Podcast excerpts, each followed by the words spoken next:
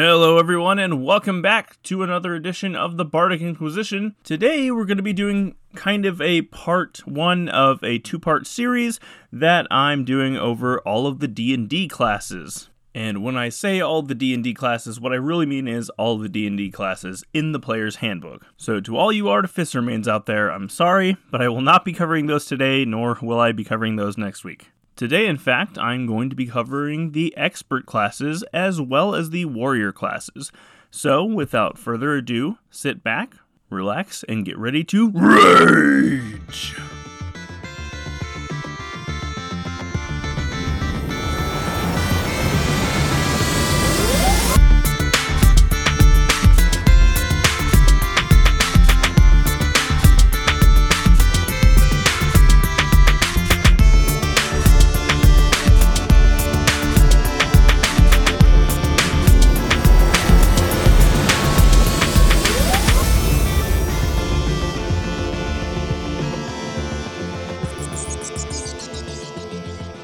Welcome, welcome, every guest. Did someone say rage? Because we're going to start off with the warrior classes. And in fact, let's go ahead and start with the barbarian, uh, which is the source of the rage in the first place. But first, let's kind of go over what the warrior classes even are and why these three classes, the barbarian, fighter, and the monk, are considered warrior classes. The Unearthed Arcana document that we got from Wizards a few months ago defines them as masters of combat who can deal and endure many wounds. But that's a little vague, so let's go ahead and dig a little bit deeper. What does this mean? Well, first of all, this archetype seems to want to convey that they are tough or resilient in combat, hard to take down. And it also seems to convey that they will be able to get a lot of attacks in, which I would say is true. Something else that I would say is true for at least the base version of each class is you don't really get spell casting. You're kind of relying on those weapon attacks or unarmed strikes in the case of the monk, as well as whatever special combat abilities your class gets. Typically, a warrior will want a high strength and or dexterity score and then a high constitution score to, you know, help keep them alive. But going back to the barbarian, Barbarians are proficient with all weapons, light armor, medium armor, and shields, but honestly, they do just as well without any armor. This is due to their unique class ability, Rage. While raging, you do extra damage and you have resistance against all bludgeoning, piercing, and slashing attacks. So basically, if it's not a spell, you're good. There are, of course, exceptions to this, as there are with all things but I would say that's still a pretty good way to think about it. But let's go over those two subclasses that you get for the barbarian in the player's handbook. First is the Path of the Berserker. Classic. What makes the Berserker unique is their ability to enter a frenzy whenever they're raging. This frenzy lets you, as long as you're still raging, make an extra attack every single turn using your bonus action. That's pretty cool, except there is a minor caveat, and that's that you take one level of exhaustion after your rage ends, so be careful with that. But don't worry if you don't want to have to deal with exhaustion, there's also the Path of the Totem Warrior Barbarian. This path has you choose one of three different types of totem. You can choose Bear Totem, Eagle Totem, or the Wolf Totem. The Bear Totem gives you resistance against all types of damage except for psychic whenever you rage, and later gives you double your carrying capacity and advantage on all strength checks. The Eagle Totem gives your enemies disadvantage on attacks of opportunity against you, lets you dash as a bonus action, and later gives you improved vision both when viewing distances and when looking around in dim light. And finally, we have the Wolf Totem, which gives all of your friends pack tactics whenever you're raging. And in case you don't know what pack tactics does, well, whenever you have an enemy that you are fighting and the enemy is within 5 feet of you and you have another ally within 5 feet of that enemy, you have advantage. And if you know anything about combat in D&D, advantage is good. But let's move on to one that is often called the most basic class in D&D, the fighter. And I won't lie, on the surface, this class looks fairly basic, at least before you add subclasses, Because if you look at the chart for leveling up a fighter, you can see that a lot of times what you get for leveling is either more attacks or more ability score improvements, or feats if you use those, but let's be honest, who doesn't use feats? Like the barbarian, the fighter gets proficiency with all weapons. But unlike the barbarian, the fighter gets proficiency with all armor as well as shields. So, what you have seems like a pretty basic meat and potatoes class that can use any weapon, any armor, and gets a bunch of ability score improvements slash feats and extra attacks. Some people might see this and say that this class is boring, but where they might see boring, I see highly customizable. And this is mainly due to the fact that they get a few more feats than the other classes do. And again, this is before you even consider the subclasses. Let's talk about some of those. First off, let's talk about the champion. The champion is a really good subclass because it lets you crit on a 19 or on a 20. It does other things later when you level up, but that's basically what you're here for. And then we have the Battle Master. The Battle Master is actually very interesting because it gives you a pool of superiority dice, kind of like Bardic Inspiration dice that lets you use certain maneuvers or special moves in combat, a lot of which add extra effects to your weapon attacks. And then we have the subclass that is a favorite to many people that I know the Eldritch Knight. The Eldritch Knight lets you do a couple of interesting things. The first of which is bonding magically to up to two weapons so that you can summon them to your hands as a bonus action. But the second and probably more important thing that this class does is it lets you cast spells. Now, granted, you are limited to spells that are on the wizard spell list, and you are also limited further to abjuration or evocation spells, but that still lets you grab some pretty cool spells. For example, Magic Missile. And then we come to the Monk. Now, the Monk, as far as martial classes go, is actually pretty interesting. Unlike the other two warrior classes, the monk only gets proficiency with simple weapons and short swords, which will later be considered simple weapons, anyways. And like the barbarian, the monk doesn't really use armor, but unlike the barbarian, the monk doesn't have proficiency with any armor to begin with. Instead, though, the monk actually lets you add your wisdom modifier to your armor class. So, wisdom mod plus dex mod plus 10. The other thing that makes the monk special is that they get ki points, which basically let them use special actions during combat. Looking at subclasses, we have first off the Way of the Open Hand. This subclass actually makes one of your key abilities, Flurry of Blows, even better by letting you add extra effects each time you hit with it. And later, as you level up, lets you heal yourself.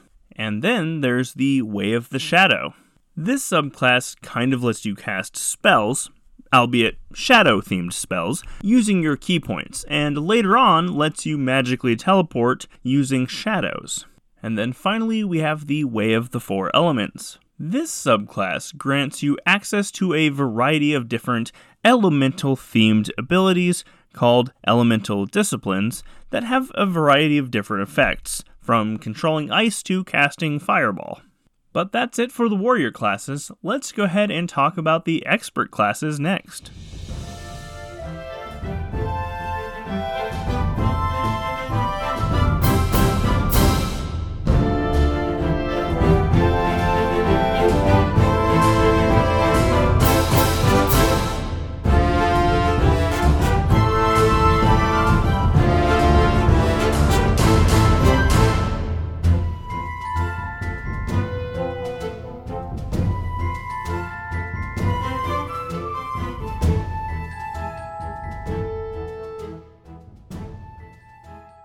Moving on to the expert classes, the expert classes UA that we got from Wizards describes them as polymaths with expertise and elements of other classes. As of right now, that is not true of the Ranger class, but it will be in 5.5 or 1D&D, whatever it ends up being called in the long run. That being said, the expert classes, that's Bard, Ranger, and Rogue, tends to be nimble and also good at other skills that are useful outside of combat. So typically, you will want to have a high dexterity score, and then you will want to have a medium to high intelligence, wisdom, or charisma score, depending on whichever class we're talking about. Let's start with the Bard, for example. The Bard typically has a high dex, and then you'll want to, of course, have a high charisma. And in this case, I would debate that the high charisma is actually more important than the high dexterity. Typically, a bard is good in charisma because they want to be able to excel in social encounters, and they also need a high charisma to cast their spells. The two main features that separate the bard from the other expert classes are A, their slew of trickery related and support spells, and then B, their ability to inspire others and make them more likely to succeed. But let's take a look at those subclasses. The first of which is the College of Lore. The College of Lore uses their cunning wit and an inspiration die to discourage their enemies, and they also gain early magical secrets. And if you don't know what magical secrets are, hold on to your hats because the bard at higher levels typically can take spells from any class that they want and add them to their spell list. And this particular bard college gets to do it before the others do. Can we say level 6 bard with fireball? And then we have the College of Valor, which is again an interesting bard subclass.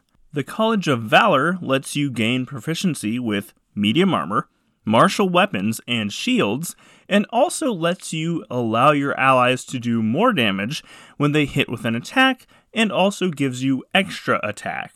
So, in case you wanted to play a bard and also go toe to toe with an enemy in the front lines, well, here you go. Moving on to the next class in the expert archetype, we have the Ranger. Rangers are actually pretty good in combat, and even better at survival. They get to pick a type of enemy that they are good at killing, and they get to pick a favored environment in which they gain certain benefits. Oh, and they also get to cast nature based or druid spells. That's pretty cool. With a ranger, you will typically want high dexterity and then a decent wisdom score because wisdom is your spellcasting ability. As a final note before we move on to subclasses, the ranger gets a major overhaul in the new 1D&D document, so consider that if you're listening to this episode much later on. But let's talk about the Hunter. The Hunter class actually gives you a couple of interesting choices to make whenever you level up in that class. The first one is between three abilities. One lets you deal extra damage to foes that are already damaged. Another one allows you to make reactionary attacks against giants that attack you. And then the last ability lets you make two attacks against enemies that are within 5 feet of each other. And later on, I believe level 6, you get to pick a defensive ability. The first option gives you advantage against being frightened. Simple enough. The second option gives enemies disadvantage against you when making opportunity attacks. And the third option makes it harder for enemies to hit you with multiple attacks specifically by giving you plus 4 AC after the first hit. And moving on to the second and last subclass that the Ranger gets in the player's handbook, the Beastmaster. This Ranger subclass gives you an animal companion, and that's all you need to know pretty much. So let's move on to the final expert class, the Rogue. The Rogue, originally known as the Thief in earlier editions of D&D, tends to be good at stealth and sleight of hand you ideally want high dexterity and a decent intelligence or charisma, depending on which route you're going with your skills. But that being said, if you're just worried about combat, you can always just put the extra points in Constitution. The thing that makes the rogue special and kind of gives them an edge in combat is their sneak attack feature, which gives them extra damage whenever they have advantage in combat. Typically, this is from being unseen by hiding, for example, or this can also be gained by ganging up on an enemy with a friend of theirs. The other cool thing that rogues can do is dash, hide, or disengage as a bonus action, as in not using their full turn. This allows them to do things like go behind a bush, hide, and then in the same turn shoot off a crossbow shot at somebody and gain sneak attack. Moving into subclasses, we have the actual factual thief. The thief, unlike other rogue subclasses, can pickpocket as a bonus action and is really good at parkour. The second subclass that the rogue class comes with in the player's handbook is the assassin. The assassin is very good on the first turn of combat. First of all, they gain advantage on characters that have not taken their first turn yet, and then on top of that, if any enemies are surprised, any attack that the assassin makes against that enemy is automatically a crit. And then finally, we have the Arcane Trickster. The thing that makes the Arcane Trickster unique out of the other subclasses is da da da spellcasting. The Arcane Trickster gets access to the Wizard's spell list, but they are limited to enchantment and illusion spells. That being said, they are guaranteed Mage Hand, and their Mage Hand gets to be invisible and pickpockets, and also disarm traps. So think kind of like a half caster version of a bard that has more rogue stuff. But that's it for the expert classes. Let's go ahead and move into the outro.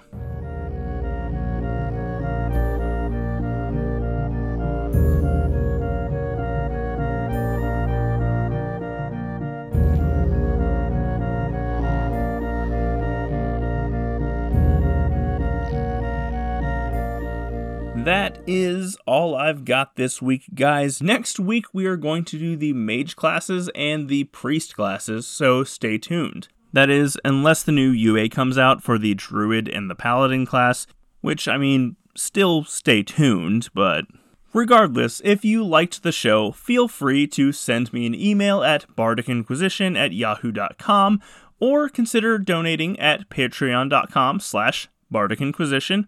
You can also find me on Twitter at Bard Inquisition. But again, thank you for listening to this week's episode. You guys take care, have fun, play games, and don't stop dreaming.